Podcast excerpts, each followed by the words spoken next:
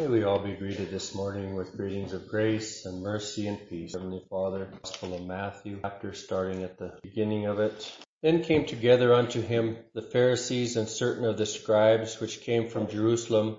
And when they saw some of his disciples eat bread with defiled, that is to say, with unwashed hands, they found fault. I can't read. Mark, I meant, couldn't follow that. Reading in Mark 7. Then came together unto him the Pharisees and certain of the scribes which came from Jerusalem. And when they saw some of his disciples eat bread with defiled, that is to say, with unwashed hands, they found fault. For the Pharisees and all the Jews, except they wash their hands oft, eat not, holding the tradition of the elders.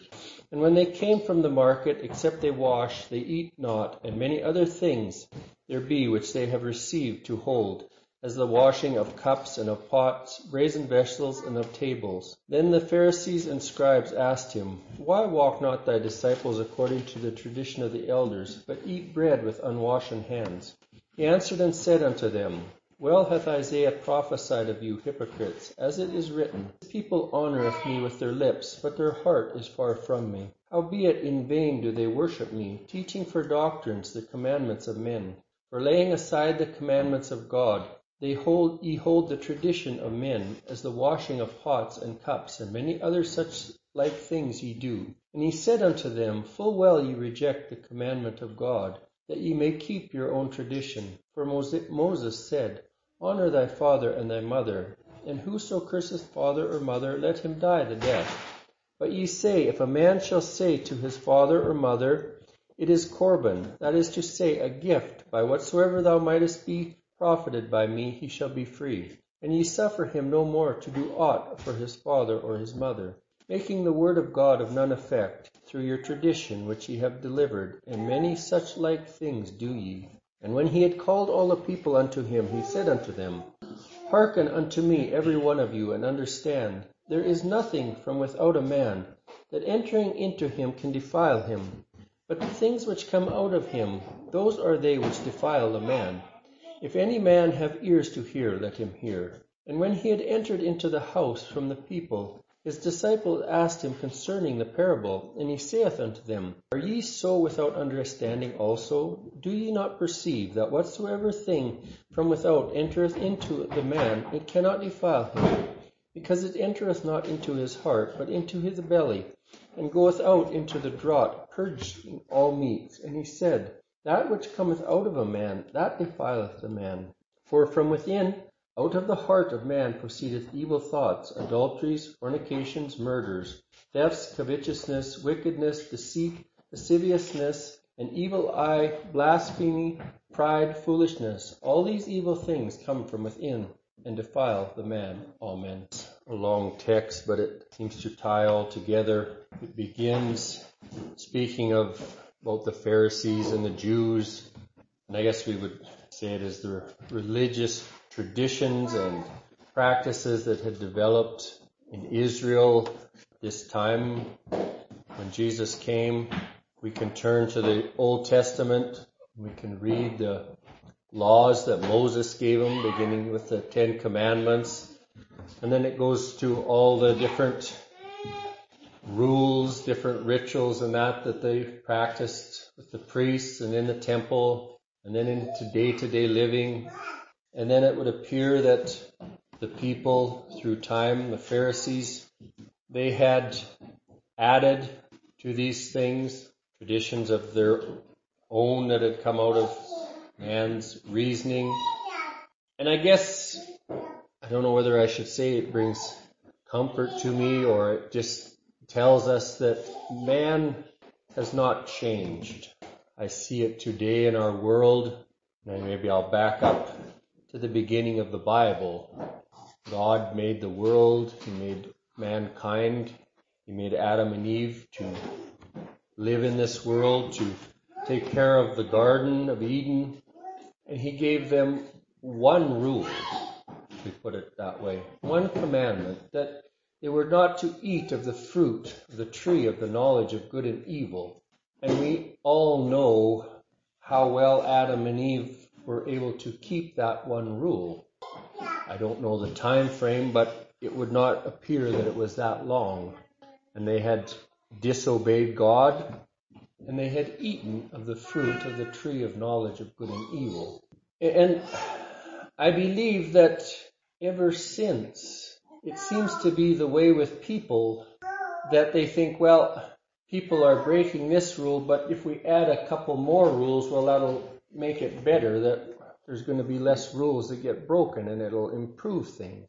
And maybe it's just in the time that we live of now when we have this rules that are going on supposedly to help us deal with keeping from getting sick from this virus and, and we see how man wants to just add rules until we cannot keep them.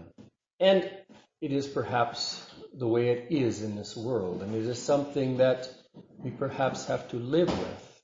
But let us never, as it appears has happened here with these people in Israel, start taking and saying these rules that are of man or traditions that we have developed, and some of them may be very good. Even if we read here where it says about the washing of pots and vessels and hands before you eat and all those things, we know that there is nothing wrong with them. And, as far as in our day to day life, keeping us from having problems or perhaps getting sick from something, there is nothing wrong with them. But if we start mixing them so that they become something that is part of adding to our salvation, or that to be saved you need to do these things, or to walk as a Christian, these are the things that you need to follow as a Christian, then it starts causing problems. Because I don't think that we are any different from them. Jesus gets after them and says that they have rejected the commandments of God to keep their own command, uh, sorry, their own traditions. I believe that that is how people work. And I guess it's our fallen human nature.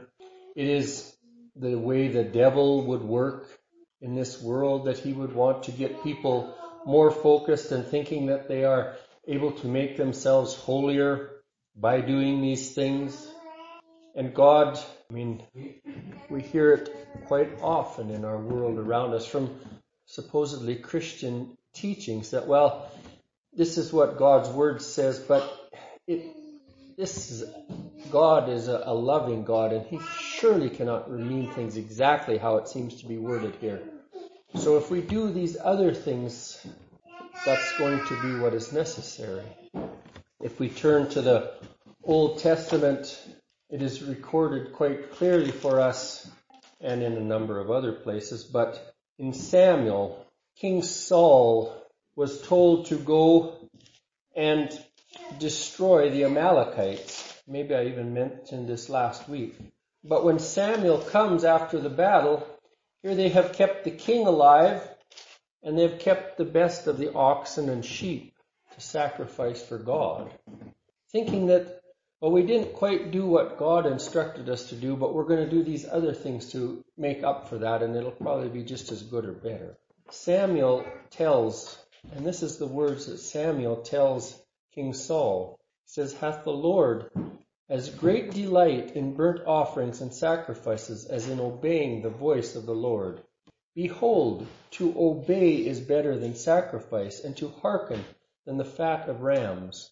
And then we find out how serious of how seriously that God looks on these things. It says for rebellion, and if we look at rebellion as that is just it is a rebellion against being obedient to God. It is doing our own thing. It says for rebellion is as the sin of witchcraft. And stubbornness is, an iniquity and idolatry. And then we find, and I don't believe this is speaking directly to King Saul, but I believe it is speaking to all of us. It says, Because thou hast rejected the word of the Lord, he hath also rejected thee from being king. And if we were to continue on here a little further, we see that Saul appears to be penitent for what he has done.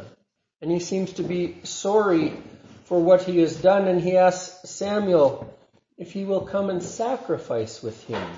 But then we also see the root of the problem. He says, Come and worship God with me that I may look good in the eyes of the people. And I think that is the root of a lot or maybe all of these problems. Because we are more concerned about what people may think and how people may view us instead of how God views us. And it is the root of why we would not take God's word as being God's word and just taking it as to what it says. It is because we are more worried about how it is that we may look to the world instead of how it is that we look to God. Because when we look at how we, or when we worry about how we look to God, the way that we can deal with that and make sure that we look right in the eyes of God is by doing what God says to do. Because when we are doing what God instructs, then we are looking good in the eyes of God because it isn't doing something that comes from our own ideas, it is doing what comes from the instruction of God. And I believe that after the death of Jesus and his resurrection on the cross, and the fact that he shed his blood to cover all those sins, and if I take that and say he shed his blood because we fail at all those rules that are there to be covered so badly that Jesus had to do it and pay for that. And so I hope I'm right in saying this, but I feel that in many ways we have come full circle. When those when Adam and Eve were in the garden, before they broke the commandment of God and fell into sin, they just did what was there to do. And I believe that they did what was right because it was just how they were, their lives were. They didn't worry about those things. But as soon as they fell into sin and that knowledge of good and evil came there, they immediately could see that there was all kinds of things that were a problem because their human nature were drawn to those things. It is how we are today we still have the results of that sin. There is that knowledge of good and evil that is in people. People can deny it all they want, and they can try to justify things or to change rules so that right becomes wrong and wrong becomes right and, and all this stuff. But I believe as Christians, trying to make sure that we don't follow these rules or sorry, that we do not break these rules or that we would do what is right and proper. That is not where we should be. Where we need to be is following that one rule that God has given us now. That we would believe on Jesus. And yes, if we look into that, it would take us in reality probably many Sundays to cover what that really means. But it is very simple. Believe on what Jesus has done. Yes, we are sinners. Yes, we fall into sin daily. It tells us if we start thinking that we're getting, I guess, somewhat good, and maybe this is just where my head goes sometimes, but we can turn, or I can turn to the 13th chapter of 1 Corinthians, and it's talked about the charity chapter. And it speaks about, here it says, charity suffereth long and is kind. And it encourages us, I'll jump to the end where it says, Now abideth faith and hope and charity. We can read in the Bible that we are saved by faith, which is, we say, the most important thing, that we would be saved. That our souls would be saved, which means that we are right with God and we are His child. And know that when we pass from this life into eternity, that we are children of God and we are bound for heaven. It also makes that same claim for hope, that we by hope we are saved. And again, we could look at those things, and, and there is a lot there. But it says these three, but the greatest of these is charity. And I believe that there's even more into that, and we could look into it in great detail. But it tells us how important it is as a Christian we need to have charity in our hearts. And I believe that that means we have to have Christ there. But it says, charity suffereth long and is kind. Charity envieth not. Charity vaunteth not itself, is not puffed up, does not behave itself unseemingly, seeketh not her own, is not easily provoked. And we can look at some of those things and think, well, we're maybe not doing that bad of a job on some of these things. But then it says, and thinketh no evil. And I don't believe that there is any person. And when I read that, and it tells us that Jesus came and walked sinlessly. And we realize how different we are from Christ in our human nature.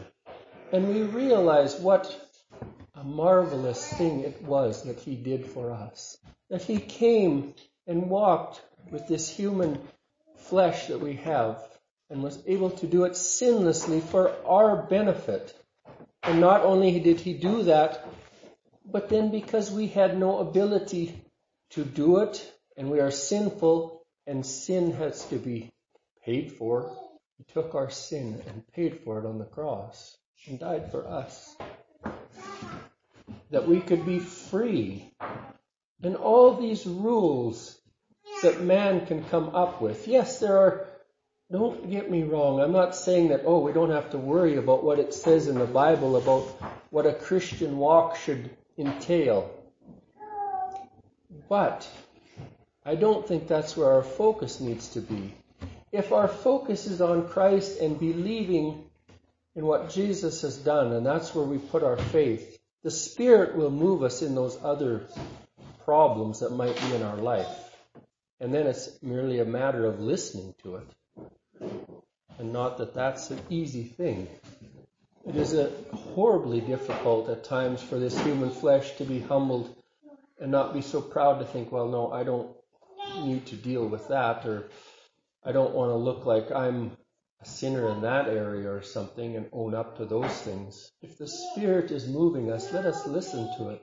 It says, I read it, obedience is better than sacrifice. If the Spirit of God is moving in our hearts or pricking our consciences about something, let us listen to it. Let us be obedient to it. It is part of what it means to believe in Christ. He says that, tells us in John that he went back to heaven. These are my way of putting it, but he went back to heaven that the Holy Spirit could come and dwell with us, within us. Yes, we look at the lives of the disciples and, and even other ones that lived at the time of Christ, and we think what a wonderful thing it would be to have Jesus sitting here, or maybe standing here, I should say, and we could just sit and listen to him. But we have his word. And we have the Spirit that He sent that speaks of Him, tells of Him, elaborates on what God would have laid out in this Word that is, dwells right within us. And it is merely a matter of listening. Jesus here tells them how it is that they took the law of Moses and then said, well, but if you do this, then that doesn't matter. And I can read that, and I'm sure most of us can read that and think, well, how ridiculous is that? If God says to do this, how can man? But I think we find those same tendencies in ourselves. We look at what God's word says and we think, well, if we do twice as much over here, maybe we slack here. It, is important because Jesus, after he says these things, then he says, Hearken unto me, every one of you. And then at the end of this statement, he says, if any man have ears to hear, let him hear. And we can take that little statement and we can look through Jesus' teachings. And he says that oftentimes when he is speaking about something that is important. And in between those two things of putting importance upon a statement, he says, There is nothing from without a man that entering into him can defile him, but the things which come out of him, these are they that defile a man we can take this back to where he's talking about them eating things and washing their hands. And these people had taken those things and put salvation value on them. And I think that it is something that we need to be aware of. And I'm not in any way trying to point at anything and say, I think this is something that we have a problem with. But I'm just merely saying that if something is a tradition of man, it is not anywhere near on the same level as what God says. And we can do those things. And we can keep and walk in such a way that the things of the world don't come and enter into us or try to do that in such a way. And it isn't that there's things that are in the world that are not dangerous. There is. And there is teachings in the world that can be dangerous. And I don't think it is good to go out and partake of them. But I believe it goes even along the same lines. And I don't think it's something that we need to toy with, but I don't think we need to worry about it. It tells about here at the end of Mark, it says, speaking of those who preach the gospel, and it says that these signs will follow them that believe, and one of them is that they shall drink any deadly thing, and it shall not hurt them.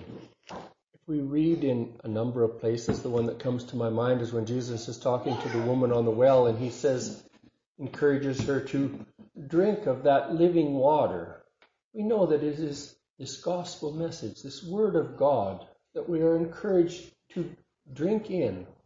And it says that they'll drink any deadly thing. Yes, we are put in places where we are exposed and we take in teachings that are deadly wrong. Poison, if you say that. But it says that as Christians, it is not something that we need to worry about it harming us. Yes, I think if we start purposely going and dabbling in those things, it's not good. Looking into other teachings. And on that thought, I even wonder for myself, and so I'll just express this thought. I read, and I know some other people who read some of these teachings in, if we say the Quran or something like that. I think we need to be careful. I think as Christians, the word would tell us that it doesn't necessarily that it's going to kill us. But we are encouraged to take in this living water. We don't need to know the depth and understanding of all these false teachings. If we know the truth, those things will show up very quickly if there's something wrong. And I think we need to listen to that. It's the things that come out, Jesus says, that defiles the man. It is what's in the heart. In, in Matthew, I believe it's the 12th chapter of Matthew, Jesus tells those ones that of the fullness of the heart, the it says, um, for out of the abundance of the heart the mouth speaketh. And a good man out of the good treasure of his heart brings forth good things, and an evil man out of the evil treasure bringeth forth evil things. And I believe it ties into there in James where it says that if we can control our tongue and don't ever say anything wrong, we're a perfect person. I don't think we have any hope of being perfect and not saying anything that's wrong. But if it is evil things that is constantly coming out of our talk, our conversation, and not just what we say, but our walk, it shows what is in the heart. And that's where the problem is. And we see that this is a focus of where Jesus focuses this message. It is at the heart, if we say the, the heart of the matter. And in a Christian life, the heart of the matter is what is going on in our most inner being, where we would hope that the Spirit of God dwells. And if the Spirit of God dwells there and is filling our heart, then those instructions of God will show forth in our life. And it will motivate us to take care of those things that might be a problem. And it will motivate us to act in such a way that would glorify God. And do we fail? Yes. God has given instruction for that. But Jesus, I guess, if I take all this text that I wrote, read, and put it very simply, he's saying that Instead of trying to make the outside look good and hoping that the inside is taken care of by that, let's take care of the inside and the heart, and the outside will take care of itself, or will be taken care of through the guidance of God and His Spirit and not by us trying to make things look good. Traditions can be good, but they are not going to save us. Walking in such a way that we look good to men, or we sacrifice a whole bunch of things in our life and thinking that that's going to merit us favor with God is not going to accomplish anything. But if we have come to the place where that wicked heart, and if we don't think our heart is wicked, we can turn to I can't turn to it. but in Jeremiah, I think it is, where he says that the heart of man is desperately wicked. Who can know it? That is what our heart is without Christ in there. And it doesn't matter how good we try to appear on the outside if we have not taken care of that heart matter. Come to that place of repentance as a humble and contrite humble and contrite sinner. And if I say, just acknowledge to God that, yes, this is what I am. Is there grace for me? As Christians, we know there is. And we can encourage others that there is because we know that there was for me. And trust that Holy Spirit to guide us. That those things that would be a problem in our life, it will encourage us to deal with rightly. Yes, there will be change in a life of someone who comes from being an unbeliever into someone with living faith. There is going to be changes there in their life, in their walk, in the way they act. But that isn't the most important. The most important is the change that had already happened in the heart. The change that turned a dead heart into a living heart where the Spirit of God dwells and has made it alive. I believe that that is the essence of what Christ is saying here. We as people cannot do all those rules that are necessary to follow to be perfect. We as people can come up with all sorts of things, but it has no value towards salvation. There is one thing that we must do, and that is to believe in the merits of Christ. We read all these where Jesus says, That which cometh out of a man defileth the man, and then he goes on to say that this is what comes out of the heart of man, and he talks about adulteries, fornications, covetousness, on and on here with a big long list pride, foolishness. And it says all these evil things come from within, and that is what defiles us. And so we could be discouraged, I think, and think, well, yes, we see those things in our heart. And what can we do about it? We can't we can't drive them out of our heart.